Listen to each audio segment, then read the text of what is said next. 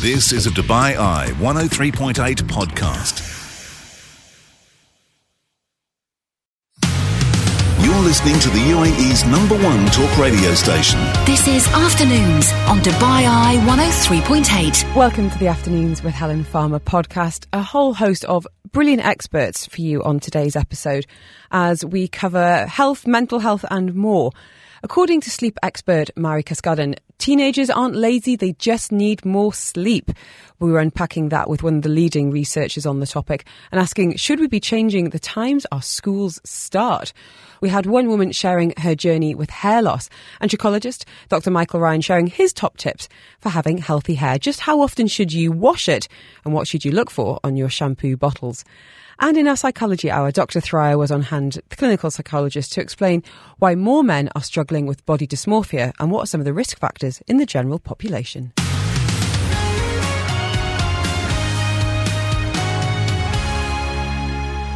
A world renowned sleep expert joining us live in the studio and live on Facebook as well as we ask Should we let teenagers sleep more? Should we be changing the time of these UAE schools starting?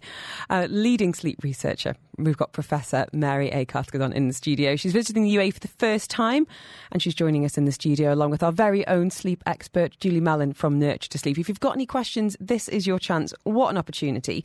Professor Mary, let's hear a little bit about your journey to how you became a sleep expert. What fascinated you about this industry?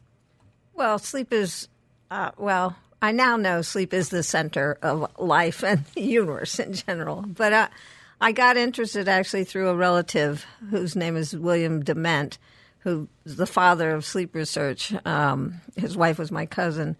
And he invited me to come work with him for a while. And the more I did, the more I learned, the more I, you know, was engaged in it, the more excited I got about it. And I have a sort of a very vivid memory of doing a little bit of drawing back in the day. We drew our figures by hand, uh, some data, and it was like, oh, this is what I want to do this is perfect. This is, you know, exactly what I want to do. I want to mm-hmm. learn. I want to, you know, explore. And this is what I want to be exploring. As you say, it is the centre. You know, whenever we have experts on the show, and it can be all, I mean, we were just talking about hair loss earlier today. We're going to be talking about psychology in an hour's time, but sleep is universal. And I think everyone at some point in their life has struggled with sleep, whether it is a mewling newborn or struggling with menopausal insomnia, you know, the whole way through life, stress is a huge, huge problem in this part of the world.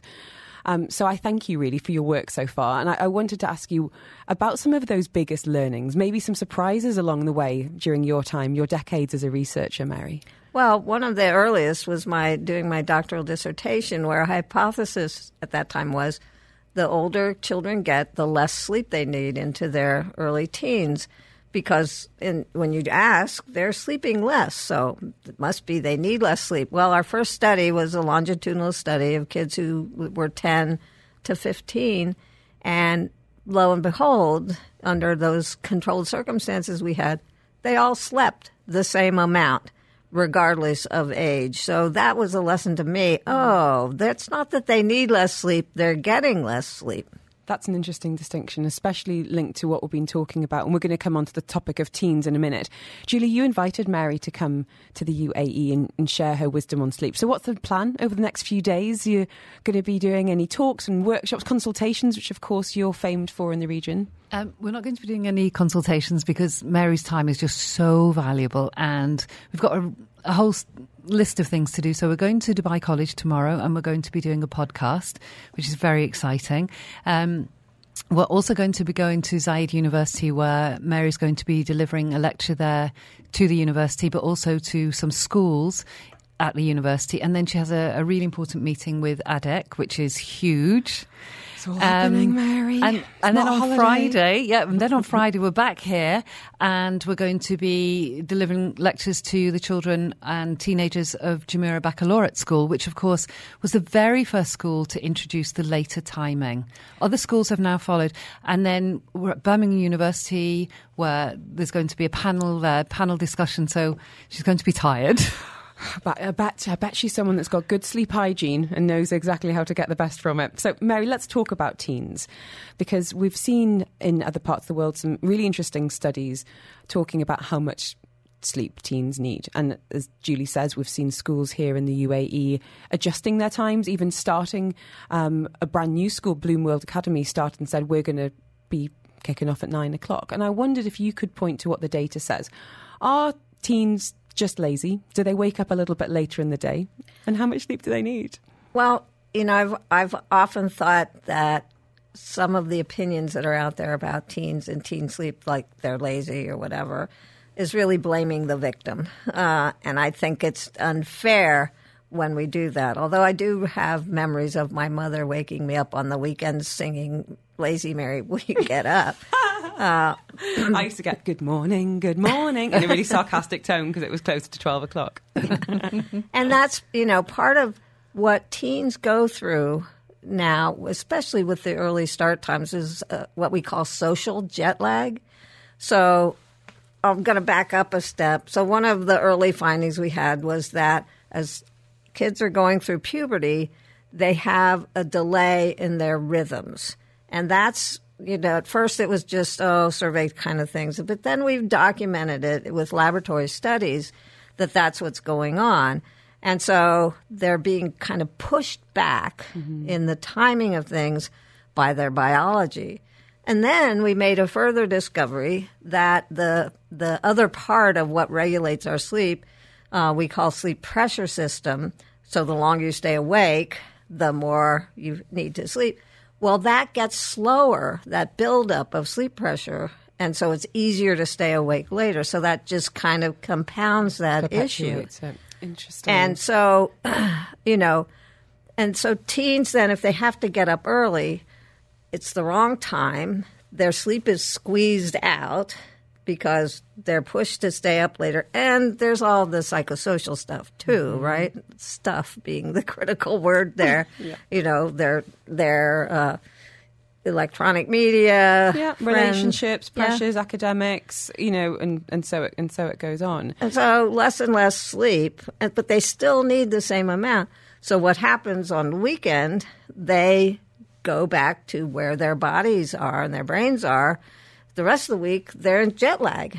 And on the weekends, they're living their natural sleep lives. So, Mary, if you could wave a magic wand over education institutions and, and change timings to best suit teenagers, I'm not talking about you know, all the, the, the, little things. I'm really talking about the timings and even the, the subjects, perhaps during during certain times of the day.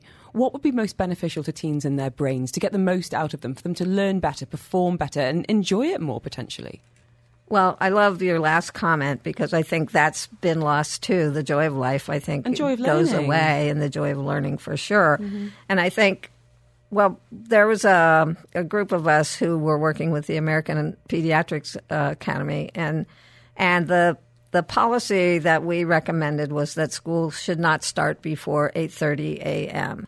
And so part of that was You've got to be reasonable so parents and schools will listen to you.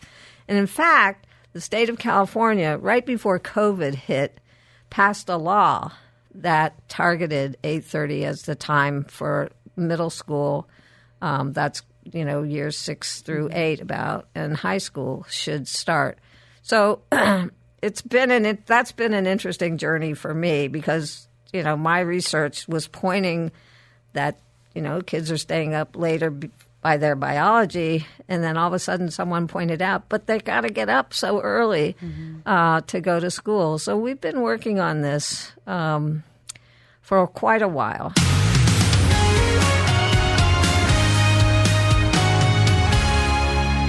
We have our resident sleep expert with us, Julie Mallon from Nurture to Sleep, one of the region's, well, I think fairy godmothers when it comes to newborns, tots, teens, and our own sleep as well. And with her, she has brought leading sleep researcher, Professor Mary A. Carskadon, who is known as, well, I'll let you, Julie, explain just, just how important Mary is in the sleep industry and, and why you felt like it was essential to bring her to this part of the world.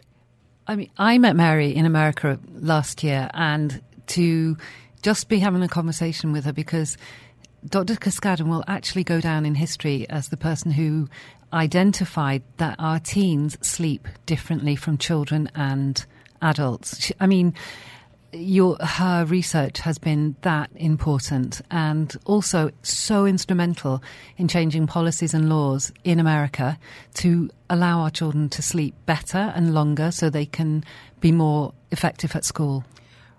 You're you're looking very modest in the corner, Mary. But I just wanted to ask you about the consequences if teens don't get enough sleep. We were talking there about how central sleep is to our well-being. You know, it's universally frustrating and amazing, often in equal measures. But for teens, what can the implications be on their physical health, their mental health, if they're not getting that restorative sleep that they need? Well, one of the things that's become much more known about recently is the impact of sleep on learning and memory. And if you think about, you know, what is the job of growing up? It's to learn and to, you know, uh, get more information and to understand it and to use it adaptively. And if teens aren't getting enough sleep, A, they're not able to take in new information, and B, they lose that consolidating effect that sleep has on memory and learning. And then C, you know, when it comes time to take the test the next day, they're too, you know, grogged out to take the test. So, I mean, that, I think that's really central for for any child who's in school, not to mention the rest of us, but really that's their main job. Mm-hmm. And and we had mentioned earlier, you know, the joy of learning gets lost as well. And so other consequences are behavioral. So risk taking goes way up when teens get less sleep. And and it's not just, you know, riding your bicycle without your helmet. It's drinking, it's, you know, smoking. Mm-hmm. It's also can lead into suicide and, you know, tragedies Really poor such mental as that. health. I mean, it's really it's a huge challenge. I I think Joe's raising a really good point on the text line. Joe's saying, How should parents manage the importance of benefits of children doing sports here in Dubai, which is always early in the morning? We need to get up. Um, we, need, we need our teens to get enough sleep. Kids are 10 and 11. They're up by 6.30 every morning to play sports. So what's more important? We were just saying off air, Julie, just the demands on children and teens' time here in Dubai. I mean, my kid's the same. My daughter's in the pool 6.30 three times a week. She does things after school. She's a little bit younger than this. And, you know, we want them to be active. You know, we want them to be engaged and part of a community and, and fit. But I guess, you know, kind of at, at what price? When we're talking about that teen sleep and the importance of it, Joe's kids saying they're 10 and 11. What kind of decisions would, would you be advising around around those priorities? So, I mean, Mary's much more of an expert than I am, but if we're looking at sleep and we're looking at the benefits of sleep and looking at the type of sleep, so we know that in the early half of the night, most of the sleep is with that human growth hormone and it's that deep three sleep. And then the latter half, you know, in the early mornings, that's our rapid eye movement, that's our REM sleep. Now, you can say if a child is getting up very early, then they're not getting their REM sleep. Now, if you look at the sleep overall, we're saying, well, they lost out perhaps on 20% of their overall sleep. But because they're missing out maybe on 80% of their REM sleep. So that, and the, the function of REM sleep is for a particular type of memory as well, and it's it's almost like emotional uh, an emotional band aid. It's a, a it helps us process all the emotions of the previous day. So again, we're, are we placing our children where anxiety is much more of an issue because they're not getting all of this really important REM sleep because we can't have stage one and two without stage three, four, and REM. You know, each part of it has its value. What would you say, Mary, about those those choices that a lot of parents find themselves having to make? I think it's really hard, and I think one of the places you can intervene is with coaches. If they know that, okay, a child who doesn't have enough sleep isn't going to be able to understand their directions and hold them in mind and be able to learn And the- be safe as well. and be safe. Uh, there's, there's some evidence about concussions and other injuries in sleep, not just in children, but also in grown ups and professional sports people. The other thing is, if the kids don't have, you or I, or the kids don't have enough sleep, their reaction times are much slower. And so a lot of sport, its reaction time is really key. So I was just watching, you know, the tennis it's uh, on in the studio. I'm like, Mary, keep your eyes on me. Over the weekend. But if you look at those those folks need so quick reactions. Mm-hmm. And, you know, most sports do rely on reaction time. And so if you're slowed down, if you're not able to take in the instructions from the coaches, so what's been found, to go back to school start time, uh, there were three school districts in the U.S. that changed their school start time. Uh, actually, two resisted, one did, and they their sports teams did way better than the other teams. So they weren't get it, they weren't practicing as much. They weren't doing it all, you know, so early in the morning. You know, and I think the other thing is just be moder- moderate what you're asking of, mm-hmm. of kids. Mm-hmm. Do they need to have their sports practice for 15 hours a week? Maybe that's overdoing it. Mm-hmm. Well said.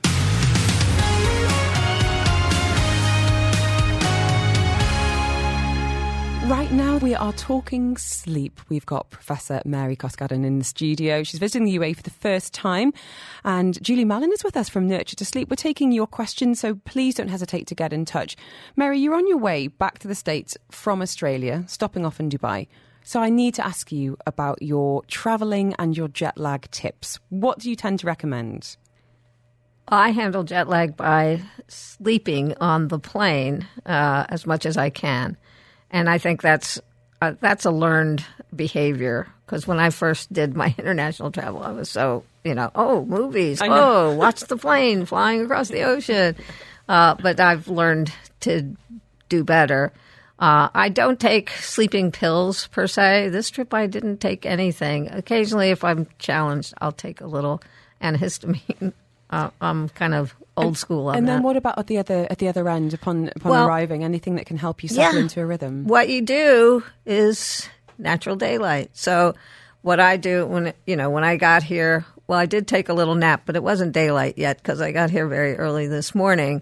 Uh, but then you know I got out and, and saw the sun, and you know you want to try and immediately get on the schedule in the country you're going to. So don't you know sleep all day and then don't stay up all night. You you need to really at least this works for me. Um, some people will, you know, take melatonin to help them, you know, to help tell their brain when nighttime should be in their new environment. Uh, but for me, it's just being smart about my behavior and really trying to do the natural thing to get in tune with the new and knowing yourself as well.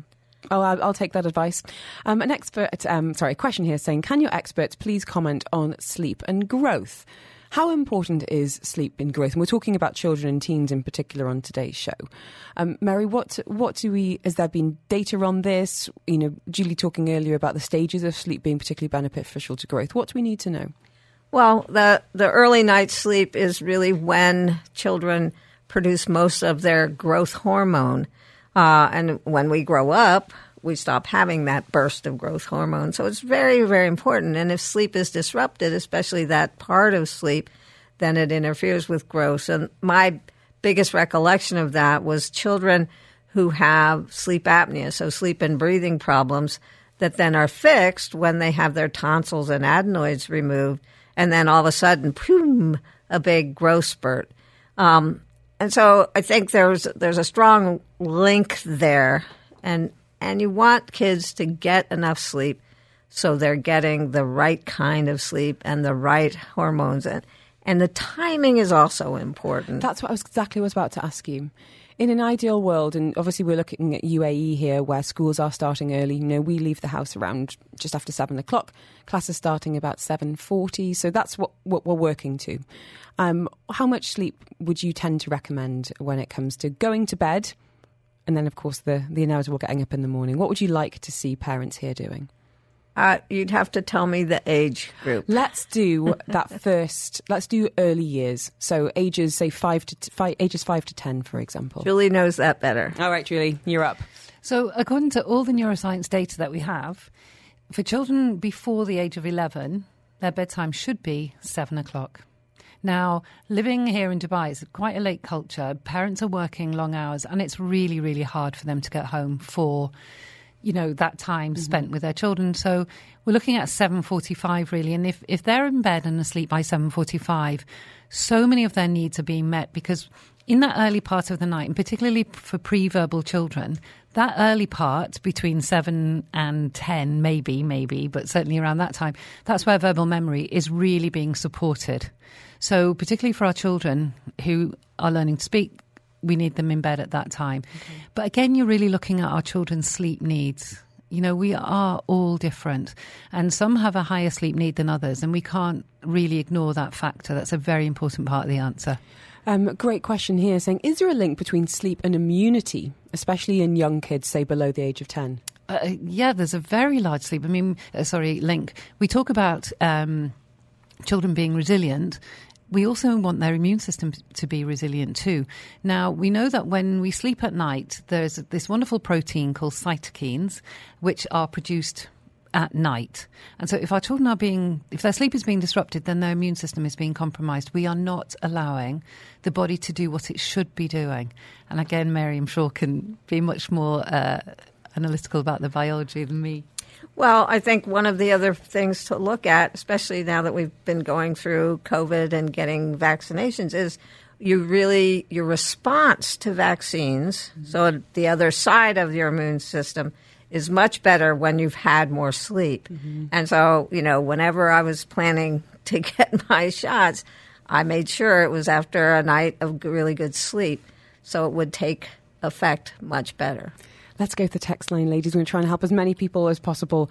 Um, don't forget, if you want a, a, quick chat, you're more than welcome to give us a call at 04871 Always love to hear your voice here on Dubai Eye. Um, this, is, this comes from what sounds like a very frustrated mum. This is Cassie saying, Our eight year old twins were very early birds until recently, but now we need to cajole them out of bed in the morning. We get them up 10 past 6 after a 7.30 bedtime. Is this just a natural progression? Any tips for getting them up so they're not foul? So eight year olds. Well, what's interesting here is the fact that they've been great sleepers and still great sleepers, but they have changed their sleep pattern. So it's about trying to be that detective and be curious around what could that be. You know, it could be that they're not having such great sleep at night, and you know, the temperature at the minute is quite cool. So it could be that they're just not warm enough. Mm-hmm. And that's mm-hmm. really a factor here. Um, the fact that it's affecting both of them is also significant. One, maybe, but both of them. I would look perhaps even with their iron, you know, if their iron is low, that can cause their sleep to be altered. So I'd look just at overall factors, look at environmental factors, you know um, is their sleep being disrupted? Are they going to bed slightly later? And are they sneaking, kind of reading later into the night? Mm-hmm. Because that's a, a, strong possibility. Okay. Need to be a detective, Cassie. Yeah. Um, I want to come back to teens, Mary, because Joanne's been in touch saying, I have two teens. They both sleep in past noon if you let them, and I was exactly the same. My husband's ex military and thinks they should be up, dressed, and fed as soon as we are, e.g., 8 am at weekends. I think they need the sleep, and waking a teen is like waking a sleeping baby. However, I do stir them just before 12 so they can eat lunch and aren't skipping meals. What do you think? I think that story is very old, and uh, personally, I uh, grew up with a similar kind of sleep. The thing is, I mean, I think what we need to be doing is moderating the sleep more during the week so that the teenagers aren't losing so much sleep. But you can't continuously cut back their sleep, which is why I, you know, think you have to let them sleep in a little more on the weekend. It's catch up sleep and it's also biologically timed sleep. Mm-hmm. So it's that combination. And they need to catch up at some point. And if you can't get them more sleep during the week, you've got to be kind, I guess. So we were talking again, looking at the research about one of the reasons for not delaying the school times was because that would be really difficult for parents with younger children. And what they the research was showing them was actually the ch- the younger children learnt just as well by starting later. So, in order to support our teens, it, logistically we can have these later school starts for all our children. Mm-hmm.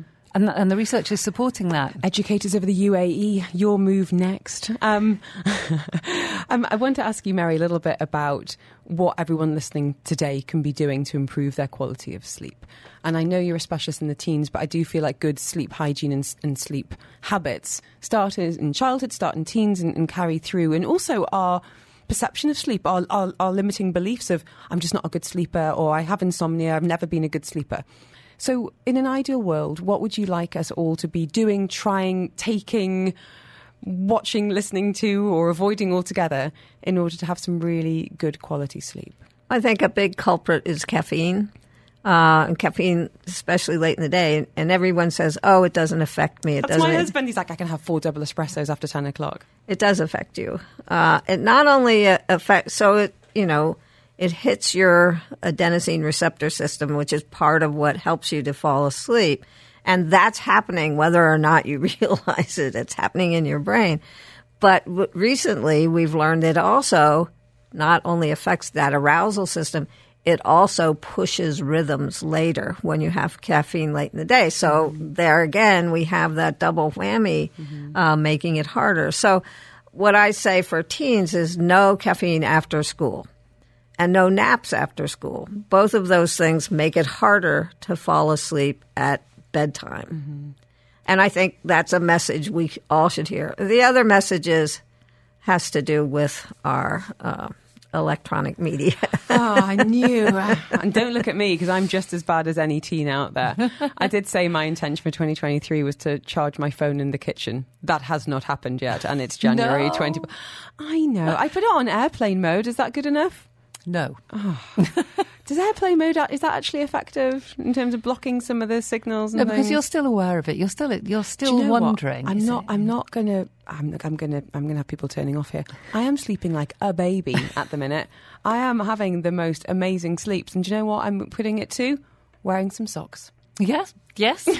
That's. Definitely. But wearing socks, remember the last know, I time know, it makes we a big talked about your feet not being cold, so therefore it doesn't trap the heat and your your core body temperature can now drop, And some which crazy dreams supports there your as well, melatonin. Some crazy dreams. And one last question. Um, this is uh, this is from uh, from Delia saying, "My husband cannot fall asleep without noise. It's incredibly frustrating. Can we break the habit?" That's interesting. One of my best friends always falls asleep with the TV on because she was just used to noise in the house growing up. How do you feel about that, Mary? as as we've said a couple of times, there are individual differences, and you know, earphones or earplugs for for Yeah. her and headsets for His and- him his and hers. might might be a, a bit of a help. Um, but th this is also like with our babies. So I was at uh, an appointment this morning, and lovely parents I was with, they were a little bit concerned about their baby being so uh, attached to the white noise.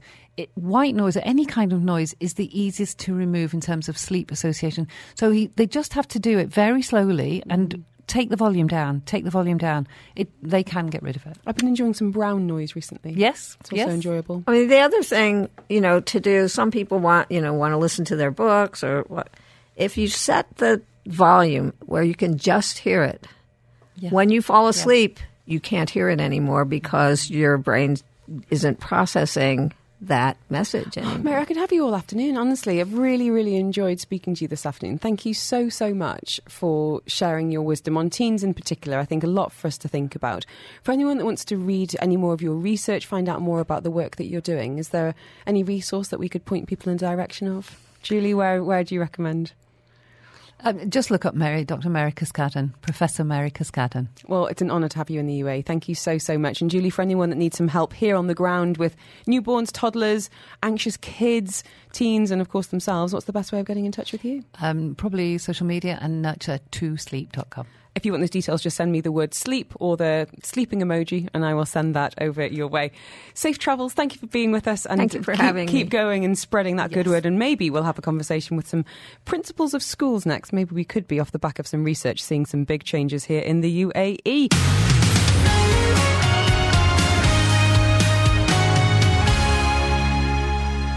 Primarily thought of to be a men's issue. Hair loss actually affects around 40% of women by age 50. This is according to a 2015 study by the Journal of American Academy of Dermatology. So even though a high number of women are affected, so many are so embarrassed they won't seek out help, go to a doctor, speak to an expert.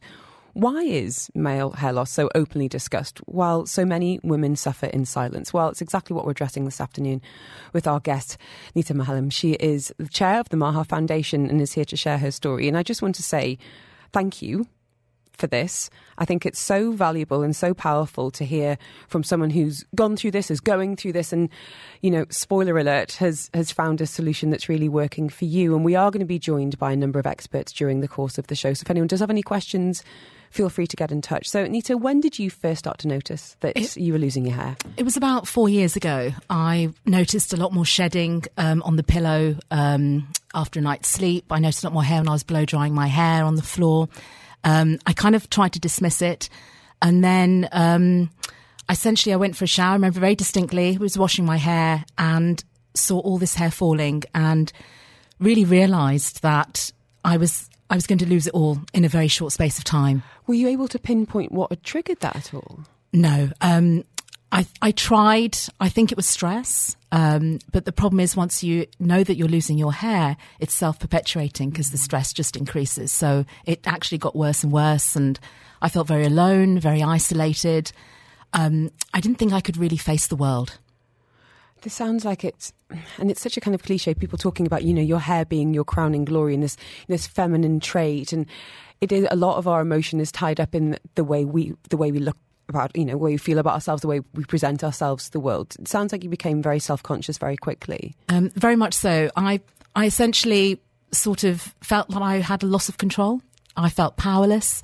Um, I really didn't know what to do. Um, I saw people to make sure that I was healthy. That was my first being a mother. I wanted to make sure that there wasn't anything wrong with my health. And once I realized that was okay, the next step was what do I do to really face the world and, and hide it? And in the end, I chose a wig. So, how was it affecting your day to day then? The, the way you navigated the world and things you did do and didn't do? I stopped going to the gym, stopped my classes, um, didn't go to the pool or the beach with the children. Um, I wouldn't let them have a sleepover in case somebody had come over and figured out that I, I had a wig. Um, you know, I even stopped hugging people. I had a friend who hugged me affectionately and my wig slipped. Um, so I literally just started hiding. I wouldn't go out with, to certain places with my husband. I literally was just a shell of my former self. Thank you again for for being with us this afternoon and sharing it because there is light at the end of the tunnel. And, and if anyone is going through this, we're very happy to answer questions. We've got a doctor joining us soon as well. So you got that wig, and it didn't sound like it was working out for you. Not really. I mean, it to the the outer world, it was fine. But what happens when you wear a wig is at the end of the day, you take that off, mm. and your hair loss or your lack of hair is almost like a slap in the face. You're you're confronted with it day in day out, and it was tough, tough to mm. live to live like that. It sounds like you were putting an awful lot of time and energy into looking for solutions. Where, where did that lead you?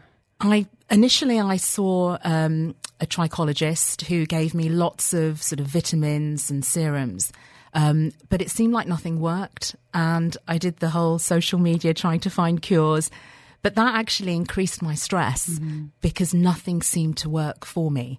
And the more stress I had, the more that I noticed that my hair was falling out. So I made a decision to stop everything and just stick to the wig and almost just hide try and pretend that it wasn't happening. Um, in essence, it was the only way I feel I could cope. I, I didn't know how else to cope. That wasn't sustainable, though, was it? To tell us where you've ended up now, because you've found something that I mean, I can see just from you know your your you're beaming, and you said to me off air that you wouldn't have been able to come and talk to me a few months ago. Not at all. I, I by chance met this lovely lady called Janine who has fitted me with a hair system that's permanent. My hair underneath um, is safe because a, lot of the systems, when I looked at in Dubai, were asking me to shave my head and actually use glue to stick hair pieces to my head, which is something that I, I was not really in a place to, to think about doing. Um, she's fitted me with this hair system, and I went to the pool. I stood um, straight and in the wind, um, where I, you know I never would have would have done that. I'm doing a run at the end of the week with my son. I would never have done that.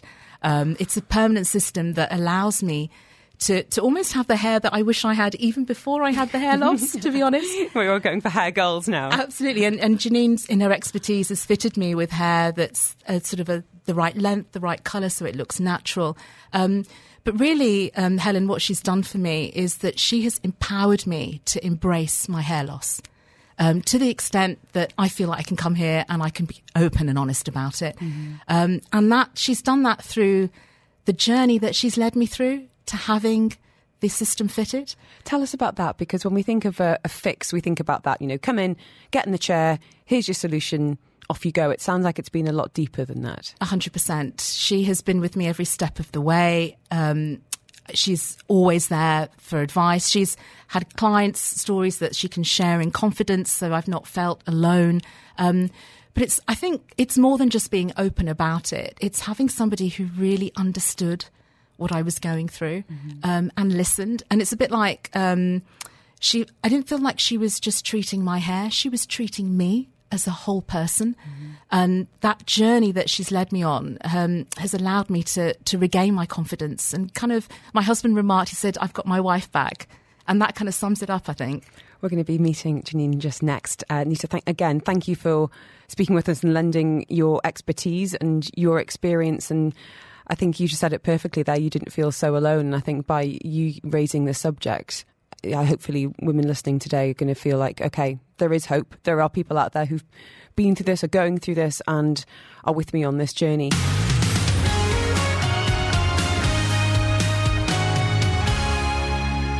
We've just been hearing Nita's story and, and ultimately the solutions that she's found herself. Uh, that's given a, a, complete 180 on her thoughts around her hair loss. And the woman responsible for the big smile on her face is Janine Tharma. She's a hair loss consultant and a specialist from Hair Solutions, going between Dubai um, and the UK. Janine, what's it like to hear Nita's experience and what you've meant to her over this last few months? It just gives me so much pleasure to help Nita, but also so many other women because Nita's story is special to me and it's special to Nita. But at the same time, it's so um, resonant of everybody else that I help. And I just love their journeys. And the clients become so much more than just my clients. They, I just love watching how they grow and how their life changes and how they get their life back mm-hmm. to where they wanted it to be at the beginning. It's just, I love it. I'm curious about how it works, Janine, because I feel like there's, um, I mean, I don't know if you've noticed that. No, you don't, you dare. Um, but there's an awful lot on, on Instagram Reels and TikTok at the minute, and people doing kind of reveals of you, you didn't know this was extensions, you didn't know this was a wig, you didn't know this was a, a system. And I think it's really interesting to kind of, you know, peek behind the curtain a little bit and tell us a little bit about what's been happening behind the scenes to get this to a state which is obviously changing people's lives quite literally. Um, how does it work? How do you describe it to anyone that's not necessarily in the industry? So the best way I would describe it is um, oh, it's a it's a it's a it's come from the Black Ladies weave system, uh, which has been adapted for ladies with obviously not such coarse hair. So it's tracked instead of braided, and a cap's put over the top, and then all the new hair is sewn onto the cap mm-hmm. that is then becomes their new skin and everything gets sewn in and taped down and but ultimately protecting their hair underneath so uh, that is the sculpt and the hair and everything is something that is super important to me and to the clients mm-hmm. because like Nita said you know there are systems available where you can have your hair shaved and hair glued to your scalp. But who wants that as a woman? You never ever want to go through having to shave your own hair. It sounds like a collaborative approach then and one that, that's ongoing. Is this a permanent solution? Can you explain how it works with the maintenance and I guess as you're saying, you know, if if someone's hair is coming back whether that's post chemo or you're working through alopecia through the other side, you know, can you talk to us about the longevity of it? Absolutely. So um, I have a prime example of a client who came to me at 18, she had very little hair and alopecia. And as Nita said, when you take the wig off at the end of the night, you're reminded what you have. So the stress is there constantly. So what happens is I track the hair that's back, and obviously hair grows. Um, every eight to 10 weeks, the whole system comes off we wash and cleanse the scalp, cleanse the hair, have a nice scalp treatment, and the system goes back on.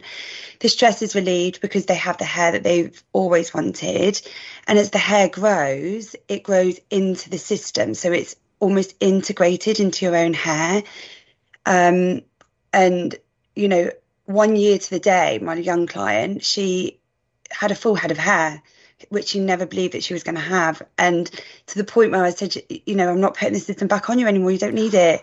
And off she went with her full head of hair and was super happy. But the same, it can be a forever thing. You know, I've got clients where their hair loss will never get any better. So it's it's a system that will last forever and ever. You know, you just replace hair as and when you need it. Um, but the maintenance is every eight to ten weeks, depending on your hair growth. Janine, thank you so much for sharing this and kind of shining a light on, on this topic. Um, if anyone wants your details, and as I said, you travel between the UK and the UAE, what's the best way of getting in touch? Um, so for a website, um, hairsolutions.ae, or I'm on Instagram and Facebook. But it is it's just an amazing system and it absolutely just I love the transformation for women and how their lives completely change. Well, it isn't just their hair. I think that's exactly right, exactly right. And I can tell you by the woman sitting across the desk from me, you've you've completely changed her life. And it sounds like her husband's as well. He's got his wife back. Janine, thank you so so much. Really do appreciate it. This is Afternoons with Helen Farmer. On Dubai Eye 103.8, the UAE's number one talk radio station. Fantastic to have you with us. And we are talking female hair loss on the show today. We've just been in conversation with Nita, who's had, in her words, a complete turnaround and how she feels around that hair loss. If you are struggling, if you are suffering, you're in the right place. We have got the doctor in the hot seat.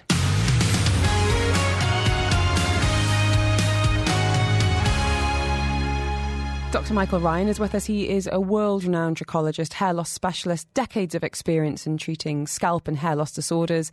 He specialises in female hair loss and is now at a clinic called Wellth in Jumeirah 2, which sounds fantastic.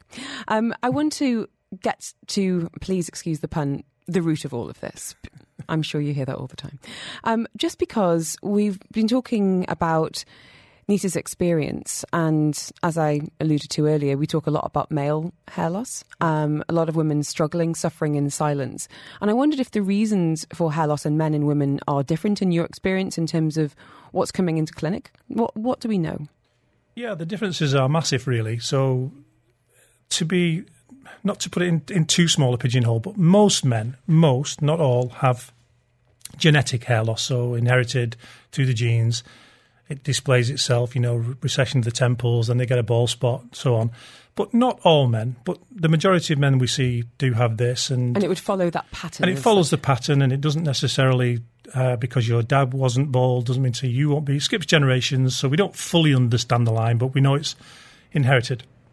Some men, on the other hand, do have complications like low iron or low testosterone, or you know they have some inflammation but the majority are genetic, and there are things we can do as a prevention mm-hmm. rather than a cure for that kind of thing. Mm-hmm.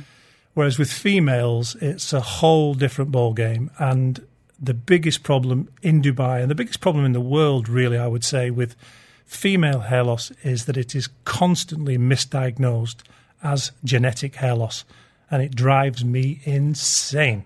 The danger with that misdiagnosis is means that you're not going to be looking for that initial cause. And sure. that could be all manner of things, I'm guessing. What else could it be an indication of? It, it can be thyroid, it can be inflammation, it can be stress, it can be um, low iron, you know, nutrients, mm-hmm. all sorts. There's there's lots of things, and it's usually a combination of one or two, rather than just saying I've got stress. Yeah, it's or it's know, low iron, have an infusion, yeah, and everything's it, going it's to be lots golden. of usually it's a, an accumulative thing for females. I'd like to get an understanding of when hair loss tips into the problematic because how many how many hairs, for example, would you know a typical person be losing every day? Well, the average is somewhere between ninety and one twenty a day, but not many people count actually sit and count them. I do have clients that come and count them. They bring boxes in. But generally, you know when you shampoo your hair and you're looking in the bottom of the shower, you you subconsciously know that that amount is about right for you. Mm-hmm. Once it sort of tippy toes over that amount, you sort of register it and don't do much about it. But if that continues to the point where you start to think, I'm losing too much hair, then that is the time to certainly monitor it for the next week or two weeks. And if that continues, go and see somebody. Don't go and see a GP don't go and see a dentist. Go and see somebody that specialises in hair. He's here. Dr. Michael Ryan. So this is your chance to, to pick the brains. Uh, we've uh, just had a message. Can you please share the speaker's name and details? Dr. Michael Ryan speaking to us from Wellth. That's W E L L T H uh, in Jumeirah 2. Um, World renowned trichologist. Let's go to the text line. Jordan's saying, does lack of sleep affect hair loss? I've heard that. Absolutely.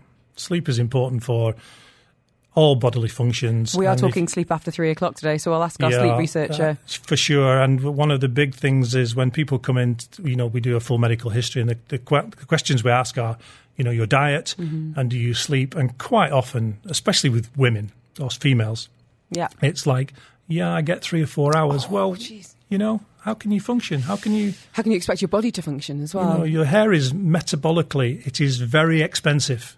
It is really expensive. It's the second fastest growing thing in your body. So it demands a lot of metabolic energy. So if you're not recovering and repairing and renewing the system, what do you expect? It's going to suffer. Um, I knew we'd get this question from Kieran saying a lot of people in the UA use filters on their showers. Does that make a difference to hair quality or hair loss? It makes a huge difference to hair quality. So the hair, once it's out and it's the stuff you can see, it's a fibre. It's dead. It is not alive. So the water here, although it's not bad for desalinated water, it does have a drying effect, and of course the weather, mm-hmm. you know, the sunshine and the sand in the air. So the hair can become a little bit dehydrated and dry. Shower filters will help the condition. They will not help with hair loss. Okay. And the water does not cause hair loss. Thank you. I think it's an interesting because a lot of people go, I moved to Dubai, my hair started falling out. And you go, well, you moved to Dubai, you moved countries, you probably changed jobs. There's a lot going on. Yeah, you've changed jobs, you've changed diets, you've changed lifestyle, you're driving down Sheikh Zayed Road is stressful. Mm-hmm. You know, so things happen. How often should we be washing our hair? asked Lena. How often do you wash your face? Every day. Yeah, well, that's how often you should wash your hair. Really? Absolutely. Who's got the time? Everybody. No. 30 seconds in I'm the there, shower. I'm there like a beautiful mind being like, if I do a spin workout on Monday and I'm playing paddle on Tuesday, if I can get away with washing my hair, it's like it's like an ongoing maths algorithm that I'm trying to work if out. If you're in the shower, you've got takes two minutes to shampoo, to I can wash clean it. It's the drying, Michael. That's the pain. well- Here's the question: drying. What do you recommend to keep your hair in tip-top quality? And is there any truth in how good these Dysons are? Um, no, they're just you know they dry hair. They're very nice to look at. They're lovely and they sound nice and they look nice and they they dry it, but yeah, they're just hair dryers. Um, question about prevention because that's that's a, a big Key. priority for, for you as trichologists, but also at the clinic as well. Um, is there anything we could be incorporating into our diet, supplementation that can be very beneficial? Because we see an awful lot of, you know, chuck in this, you know, collagen powder, take this supplement. What does the science say? Well, there's no one magic potion, you know, and, and you look on TikTok now and Instagram, and everybody's Flogging. advocating ashwagandha and all these these ancient remedies. I would say if you if you think your diet is not the best, and in Dubai that's it can be difficult, mm-hmm. and your lifestyle is maybe busy and active, then it's probably worth going to see somebody like a functional medicine person to get the the inside sorted first, and rather than just going to the pharmacy and plucking a supplement off the shelf because your friend uses it. Or, a- or a TikToker or a recommended. TikTok has told you. Yeah, they get get a, an evaluation, get a diagnosis, and then have a plan. I want to go to this. This is from Tarek saying, My wife gave birth four months ago. She's been losing hair ever since. Um, it's a serious amount of hair. Is there anything that can be done in her lifestyle to help? Let's talk about pre and post birth hair and hair loss because I think every woman's had some experience of it. Yeah, postpartum hair loss is very common. So, Why so is that? It's all about um, hormone levels. So while the baby's uh, you know in vitro, it's, it's growing and the hormones are raging and full. And as soon as the baby's born, Mm-hmm. the hormone levels drop. So when the hormone levels drop, usually two to three months after, you see this massive shedding of hair. And it's so alarming. It's, quite normal. It is frightening sometimes. Mm-hmm. It can sometimes get stuck in that situation if the, the mother is not sleeping, not eating, you know, and she's maybe a bit stressed because of the baby and maybe Mm-hmm. got other children as well. But generally, it will reverse. Uh, Anything you'd recommend for Tarek and his wife to help her get back on track or just manage it until it don't worry through? about it is the main thing. Don't give any stress about it. It, it will sort of get back on its own its own time. But if it gets a little bit stuck and you're thinking it's taking too long, then see somebody and maybe some supplement or some nutritional advice. But Oh. sleep for sure. Go on, Tarek. That's your cue. step in there. Um, a message saying, um, how about oiling hair and how often? And we had another message actually from Payal saying, as Indians, we use a lot of oils on our hair from the moment we are babies. Does this help with hair growth or is it just conditioning? Yeah, the Indian thing is, is very big here because we also have a, a, very large Indian community, and uh, I have a lot of Indian clients, and they, they all oil their hair, and I would never tell them not to. Um, from a conditioning point of view, it's not really the best. It's not great. On black hair, it looks amazing when you just oiled it, it looks really shiny. The problem with oil is it sticks to the surface. It will attract dust and you know dead skin particles, so it lo- soon looks dull, mm-hmm. and also it can smell after a very short time. So it's not really great for conditioning, and it certainly has no benefit in hair growth or stopping hair falling. But I would never tell Indian the Indian culture to stop using it. Dr. Michael, I wanted to ask you a question. No name, and as we say, it's always absolutely fine to be anonymous. Saying, yeah. is balding in women reversible? I'm mid 30s. Let's talk about, I mean, obviously, it's going to be, it depends on the reason for the balding, presumably, sure. but also some of the methods that you're using in clinic. Yeah, if, if somebody's mid 30s, it's highly unlikely that it's a genetic hair loss, so so balding as such. So she may be thinning for, as I said, lots of different reasons. So the key thing is to find out the reason, mm-hmm. get the correct diagnosis, and then those things are always reversible, or 99% of the time they're reversible. Treatments are things like PRP, growth factors, stem cells, microneedling, all those kind of treatments are really, really good but the key is you must have the correct diagnosis first. Otherwise, they don't do a lot and they cost a lot of money. And when they don't work, you become more stressed and it becomes a vicious cycle. And, you know. Follow up question saying, is there a functional medicine doctor you recommend? You've got the clinic. Well, yeah, we've got two or three at the clinic and they're all uh, highly specialised and uh, brilliant, really, and they're in a world that I completely don't understand. But that's why it's great because you can work together. we, the synergy is great because we pass from one to another and we all combine the, the different skills and knowledge within the Wellth. So mm-hmm. it's really uh, great. For anyone listening today who feels a bit baffled when they go into their pharmacy, their supermarket, buy the rows of shampoos and conditioners and treatments and masks and. Oh, mm. Can you give us a quick, and not necessarily gold standard, but in an ideal world, what should we be putting on our hair, not putting on our hair, and treating our hair to keep it in good quality and also eventually, you know, kind of prevent anything that we're talking about today. Also, singly, the best thing you can do for your hair is shampoo it every day. If not every day, every other day okay. at the very least. Okay, I'll, I'll make that promise. Buy, you know, buy a good quality shampoo. You don't have to buy, you know, a 2000 dirham bottle of shampoo with all gold bells and whistles. Just a good quality Probably a professional shampoo is good, recommended by your hairdresser. Don't buy something cheap and nasty. Good conditioner. Um, that's it. If you want a top tip when you look at the back of a bottle of shampoo, look how far down on the list of ingredients the sodium chloride is. The closer to the top, the cheaper the shampoo. So the one to watch. Top tip. Last question. Um, maybe oh, it depends. I might I might ditch a song for you. um, hair itching, um, scalp peeling. Any insights there? So you are do help with scalp disorders as well, doctor. Yeah. So if it is if it's itching, it could be uh, bacterial, it could be fungal, it could be the fact that they're not cleansing the scalp often enough. You know, we have things that live on the scalp, that, that live on our body.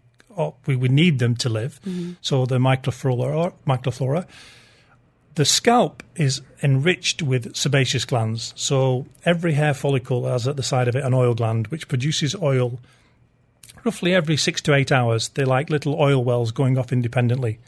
That oil is is great food for this these little things that live on us.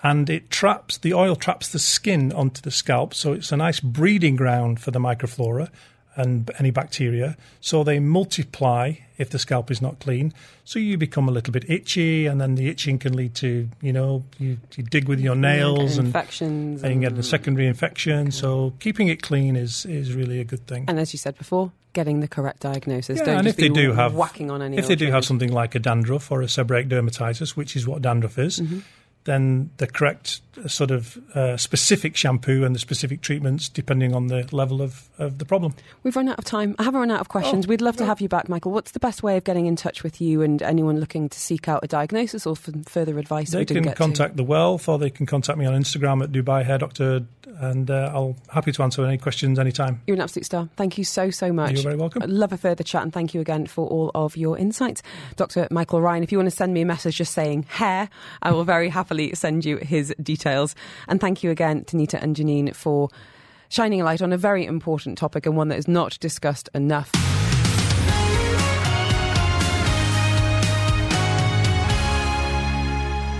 This is your Psychology Hour here on Dubai Eye 103.8, and we're talking about body dysmorphia today amid a study that claims more adolescent boys and young adult men are struggling with muscle dysmorphia than ever before.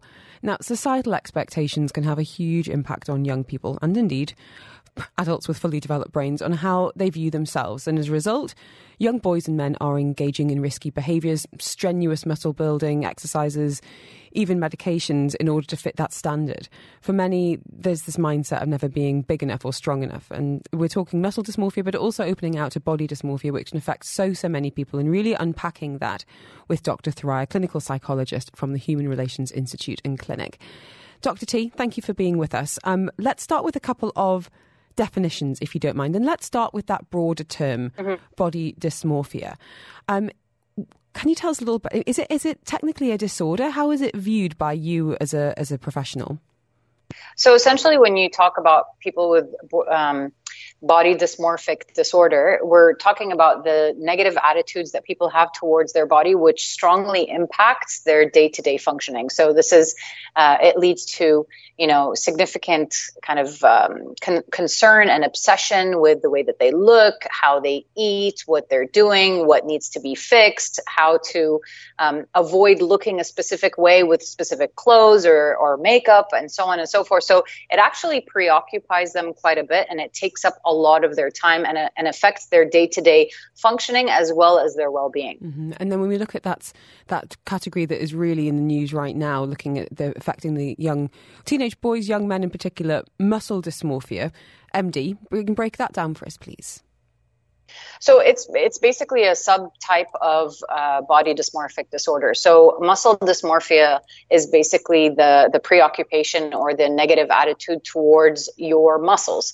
Uh, the tendency for for males, it's more obviously uh, um, observable in males than it is in females, but um, males tend to see themselves as small, as not very muscly. They feel themselves to be quite uh, thin in, in nature and not, or very lean and lanky rather than um, quite, you know, fit and, and, uh, well, this, well, this uh, ideal, yeah, this, this this ideal that we, you know, is being kind of fed to us in in the media, and you know, goodness, this is men as well as women, and these kind of societal ideals, which, you know, seem to change all the time. I mean, we certainly see this in, in fashion through the ages with women in particular. You know, you've got your kind of your 90s Kate Moss heroin chic, then you get to your Kim Kardashians, you know, your Brazilian butt lifts. Um, and with men, as you're saying, it's kind of, it's this link of alpha being very muscular, and then we look at not just celebrities, but also peers and social media. We're going to be looking at some of the whys in a minute. But I wanted to ask you because According to the International OCD Foundation, the condition affects about one in 50 people. But what is the link to OCD, Thoraiya? It's quite significant. I mean, there are a lot of individuals that have uh, comorbidity between obsessive compulsive disorder and body dysmorphia or muscle dysmorphia. So basically, what happens is that the obsessiveness, which is part of OCD, so you have the obsessive and the compulsive behavior. So the obsessiveness in the thoughts of not being big enough or not being thin enough, or depending on if you have body dysmorphia, what feature you're trying to perfect, mm-hmm. to constantly be thinking on uh, about how to perfect it and how to make it look better or the ideal that the person is thinking of. And so what ends up happening is that they start engaging in specific behaviors that are trying to match the perfect ideal within their mind. And that could be behaviors that could be extremely detrimental for them.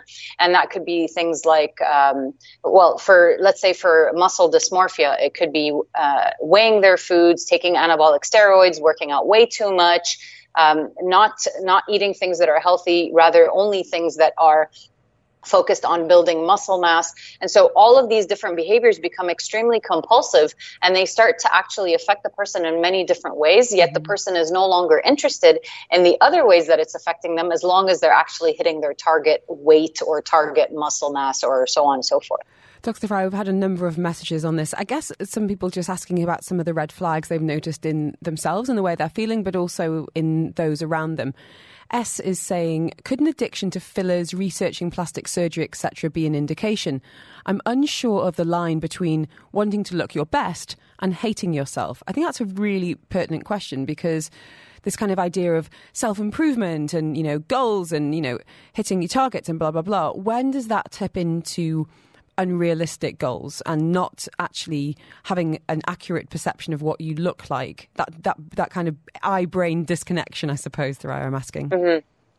Well, I think one of the most important things to ask yourself is why am I doing this? And if it stems from a place of I'm not good enough, then that's definitely something that you want to consider uh, to put on hold before you even touch it. Because in reality, what we see, and I, there have been so many different shows, like reality TV shows, that have shown this about how people are constantly trying to get more and more plastic surgery because they're trying to look enough or be good enough but in reality, that has nothing to do with what you externally look like. It's actually what you're experiencing internally. So the difference is why am I doing this? If mm-hmm. I am very happy within myself and I'm feeling good about myself no matter what I look like, yet there's just something that I'd like to enhance or or or fix or change or whatever it is, that's fine. It's the equivalent of a person, for instance, getting a new haircut. It's not something that you are, that you need in order to feel good about yourself. Mm-hmm. You're just getting it done because you feel like you want to change. And that's okay. But if the underlying reason is, is that I'm not good enough, whatever I look like is not enough, and there needs to be something that changes in order for me to feel a sense of worth, a sense of value, then that's where the line is now crossed.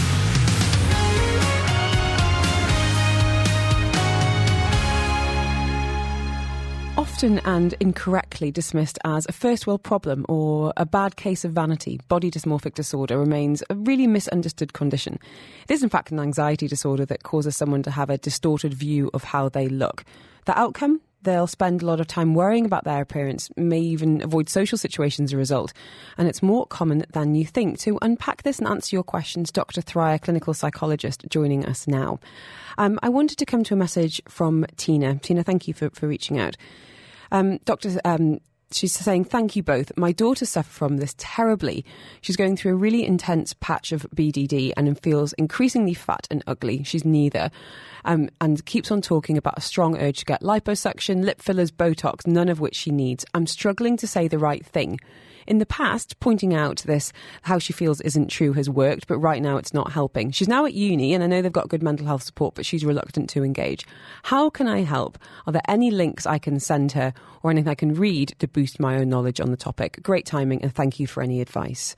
Thank you for that, Tina. Really do appreciate it. And I think we've actually had more messages from people recognizing it in loved ones and friends and actually people who suspect they might be suffering themselves through So for anyone that wants to help support someone in their life that might be suffering from body dysmorphic disorder, what would you say? One of the first things that I'd say is don't focus on the way that they look because no matter what you tell a person, they're going to see themselves the way they do. And this is something that's actually we, we find a lot of body dysmorphic disorder uh, that is quite comorbid with eating disorders as well. And it's very similar to those that have anorexia where they see themselves as fat, where in fact they might just be skin and bones. So the more you comment on their weight or the more you comment on their looks, the more you're actually encouraging them to continue whatever the behavior they're engaging in. So the best thing to do is focus on them as an individual, recognize their strengths, highlight their strengths, encourage them in terms of who they are as as people and focus less on their weight and on what they look like. This is one of the first things that you really want to want, want to um, highlight. Mm-hmm. Now, another thing that you can do there there are a lot of readings that are out there. They don't come to mind off the top of my head, but I can send them to you if you want, Helen, in terms of books that can be read. Uh, there are a lot of great links online, especially when you go to places like the Mayo Clinic. They talk a lot about body dysmorphia and um, and muscle dysmorphia as well. But in general, when we're talking about seeking help. This is one of the scariest things for individuals that have body dysmorphia or even eating disorders because they've held on to this disorder for such a long time and they've held on to an image for such a long time and and the possibility of them letting go of that image can be very scary for them so it's a process that actually takes a little bit of time before they work up the the the it's not the strength it's the courage to actually go in because really it is about understanding that you're going to have to let this go. And for the longest time this has served a function for them mm-hmm. and it's actually helped them in many ways. And more often than not it's because they've been focusing on one thing in their life rather than focusing on many other things that may not necessarily be what they want to be mm-hmm. because we do see a lot of perfectionism and a lot of issues of control that that are comorbid with uh, body dysmorphia or even with eating disorders. Thank you for that Thoraiya. We're going to hear now from Justin Baldoni. He's an actor, filmmaker talking about his own struggle with muscle dysmorphia and just how many other men are struggling today.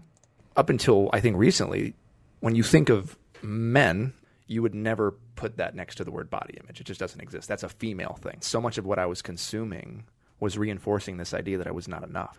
Down to if you go to the grocery store, look at a men's magazine. What do you see? It's basically telling us all of the things we're not so that they can sell us all of the things that we should be. It's an industry. It wants us to feel insecure so that it profits off us, which is what we have been doing to women forever.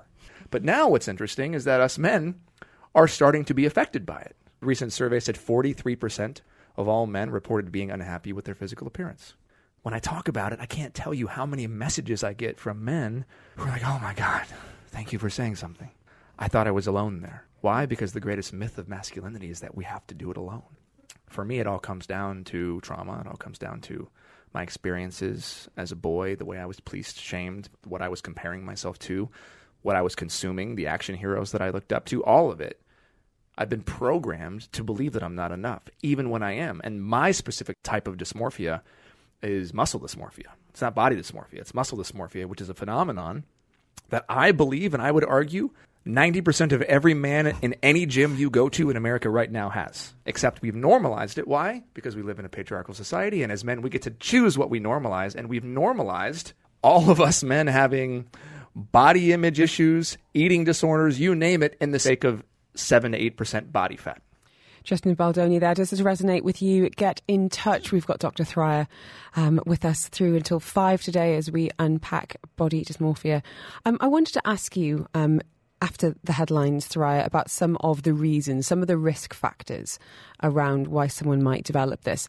Um, so please, uh, please get ready. And there's a, a, message here that I just wanted to come to, um, which relates to exactly what you just said, Thoraiya. No name saying, thank you for this. A good friend wears a huge amount of makeup.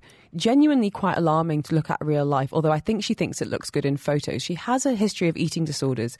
Could this be linked? It can definitely be linked because in in the end, um, with body dysmorphic disorder, we have uh, this negative perception of what we look like, and with eating disorders, it's quite the same.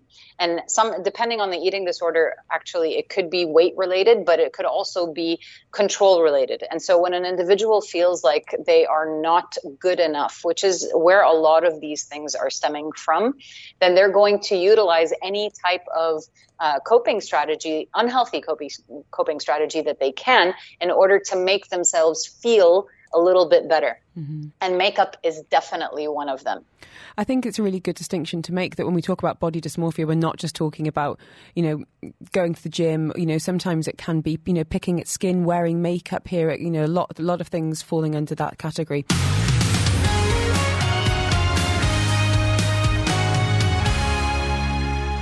Psychology Hour here on Dubai Eye 103.8. I'm Helen Farmer in conversation with Dr. Thoraiya, and we're talking about body dysmorphia today and a study that claims that more adolescent boys and young adult men are struggling with muscle dysmorphia than ever before. Which begs the question, Dr. T, why? Are we talking about it more, or do you feel like there are more modern day contributing factors that are arising um, and leading to a spike in this disorder? Well, I definitely feel that, and research is showing that uh, media and social media portrayals of men and women are reinforcing this idea that people are supposed to look a certain way, they're supposed to be a certain way, and that's creating the societal pressure um, and these expectations of beauty uh, for us to meet. And they're extremely unrealistic because if you look at a lot of the people that are on these platforms, these people have trainers that are there for like six, seven hours a day, and nobody has time for that. Mm-hmm. for the rest of us, we no, have work. no, you're right. You know, whether it is you know someone in the public eye who, as you say, who's got access to a whole bank of experts from you know personal trainers, chefs, makeup artists, hair extensions. Can I just say, I'm so sick of people pretending the, the like just be real about it. I, I massive right. hair envy on a lot of people, and I realise oh, that's not actually their hair, but filters. And I think this is something we've seen certainly in teens is people getting used to seeing themselves looking a certain way because of filters on their social media, and then being disappointed by what they actually see in the mirror. Which is mm-hmm. heartbreaking. Um, what other risk factors are at play when we think about people that might end up um, having body dysmorphia disorder? Well, normally individuals that have certain personality traits like perfectionism, that could be definitely one of them. Um, people who experience bullying at a very young age, uh, people who have negative self image, but also individuals who experience a lot of traumatic uh, um, childhood events, and that could be anything. So, any type of abuse in any way, shape, or form, neglect as well could be a major one. So, any if if you want to really look at it from a thematic perspective, you're talking about anything that could make an individual feel like they are less worthy, that they are not valued, and that they are not in control of the situation around them. So if they grow up in an environment that's very unstable, that's very insecure, that could definitely lead to um, body dysmorphic disorder, uh, disorder or even muscle dysmorphia. But also things like anxiety could can contribute significantly as well as depression, and we know that those stem from negative self-image as well. Dr. Thoraiya, I want to go to the text line now, um, and you can get in touch with us, of course, on 4001. That's the SMS. The ARN Play app is there, and the WhatsApp too. Some people asking questions, some people just commenting, reflecting on what we're talking about today. No name on this one saying, From a very young age, I remember my mother and older sister making fun of my stomach or, quote, pot belly. Literally remember them drawing a face on it and giving my stomach a name. I've had weight issues my entire life.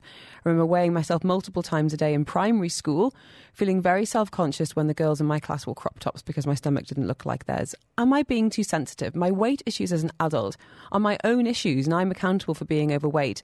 But I do think as a child as young as seven, pointing out weight was pretty cruel. So, not so much a question, but I think uh, exactly what you're just talking about there about childhood trauma. I mean, that, that's bullying, mm. you know, and, and I mean, I, I, definitely wanted to jump in and say, no, there's absolutely no sensitivity there. It is extremely inappropriate to bring up a child's weight. And it's extremely inappropriate to bring up anybody's weight. I mean, in reality, we need to start normalizing the idea of not talking about people's weight and just uh, saying, okay, you're looking good, you're looking healthy. Not, oh, you look thin. Oh, you lost weight. Oh, you gained weight. Like, who are you to say anything like that? I'm sorry, mm-hmm. I'm getting very worked up because it's very triggering for me. Mm-hmm. Because this, I think it is for an awful lot of people. It's it's such a horrible thing to do to an individual. It's basically saying that what you look like now is either better or worse than it was before, and you're assigning a value statement to a person's worth based on the way that they look, which is horrendous. I mean, and especially for a child that is extremely traumatizing because remember, children process information from their world in a very emotional manner, which is also an, a very exaggerated and imaginatory manner, which means whatever they understand at that age is going to be taken as you know, almost like a generalized statement of who they are. So when mm-hmm. you say something like, oh, you're a little chubby around the edges or something like that, you're basically saying to that child, oh, you look cute. But that child is interpreting that as, oh, I'm fat oh, there's something wrong with me. Oh, there's something that needs to change. That means I'm not good enough. You need to understand that a child's brain takes things to a much higher level than an adult's brain would. So it's important to be very cognizant and very mindful and intentional when we're talking not just to children, but even to adults. Absolutely agree. Well said. Thank you. Um, C has been in touch saying, I've had a baby just over a year ago. I gained weight, now UK size 16. Going through my phone, I've realised how many pictures I have not taken with my family and daughter as I've waited until I, quote, looked better. In other words, till I'm slimmer. Yes, even when I was a size 8, I felt I looked chunky. I don't have many pictures of me in general. I've seen so many beautiful women who are plus size. Why can't I ever think it's possible for me to look decent while not being perfect? And I think this is so closely tied with body dysmorphia, but also body image. Um, and that that time after having a baby, my goodness, you know, you don't know what's what's going on. It takes an awfully long time to make peace with your new identity, with how your body's changed, your new roles and responsibilities. And it sounds like you're being really, really hard on yourself. it really does. Um, Thoraiya, I wanted to ask about treatment, and I'm not talking about this this listener in particular having having body dysmorphia, but for anyone that is feeling like you used the word obsession earlier, but you know they're having intrusive thoughts about how they look and wanting to change it, and you know it feels like it's taking over many aspects of their life. If someone was to come to you and say, "I've you know the penny has dropped. I've realised that there is a disconnect between what I believe and what is you know looking back at me in the mirror. That you know I am not as big as I thought I was, or that I, I am obsessing about getting bigger, getting smaller, what, whatever someone's particular issue is. Where do you start with that in clinic? Can you can you unpack that a little bit for us? Well, for me personally, as a therapist, I don't focus on the weight or what they look like at all because, in the end, I know that this has nothing to do with that. That this is just a consequence and really a symptom of a lot um, of issues that are that have happened before.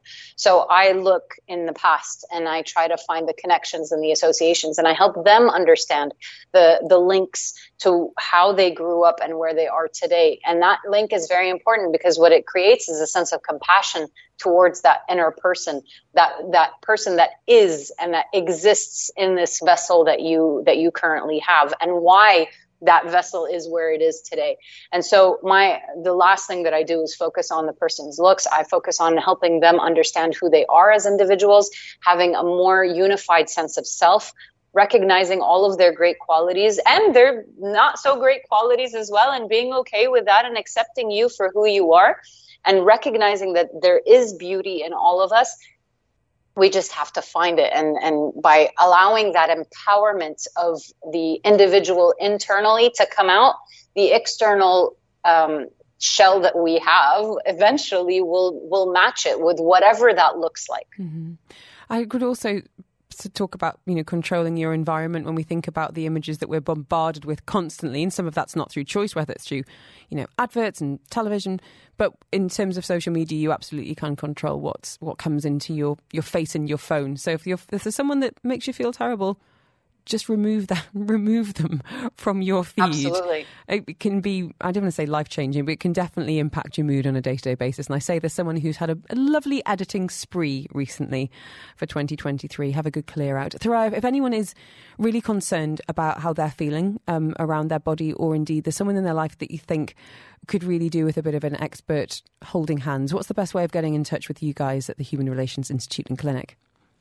Well, they can contact us at the clinic, or if they just want to ask me a quick question, they can contact me on my Instagram. Thank you so, so much. Um, you can just send me a message saying Dr. T, and I will send you those details over. Dr. Thry, I really appreciate your time and insights on this.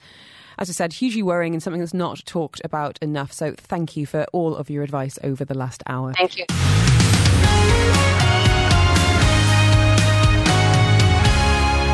And thank you for downloading this episode of the Afternoons with Helen Farmer podcast. Don't forget, you can subscribe. You'll get direct to your phone as soon as it's out. And you can listen to me live on Dubai Eye 103.8, Monday to Friday between 2 and 5 p.m. You've been listening to a Dubai Eye 103.8 podcast. To enjoy lots more from Dubai Eye in the United Arab Emirates, just go to DubaiEye1038.com or find them wherever you normally get your podcasts.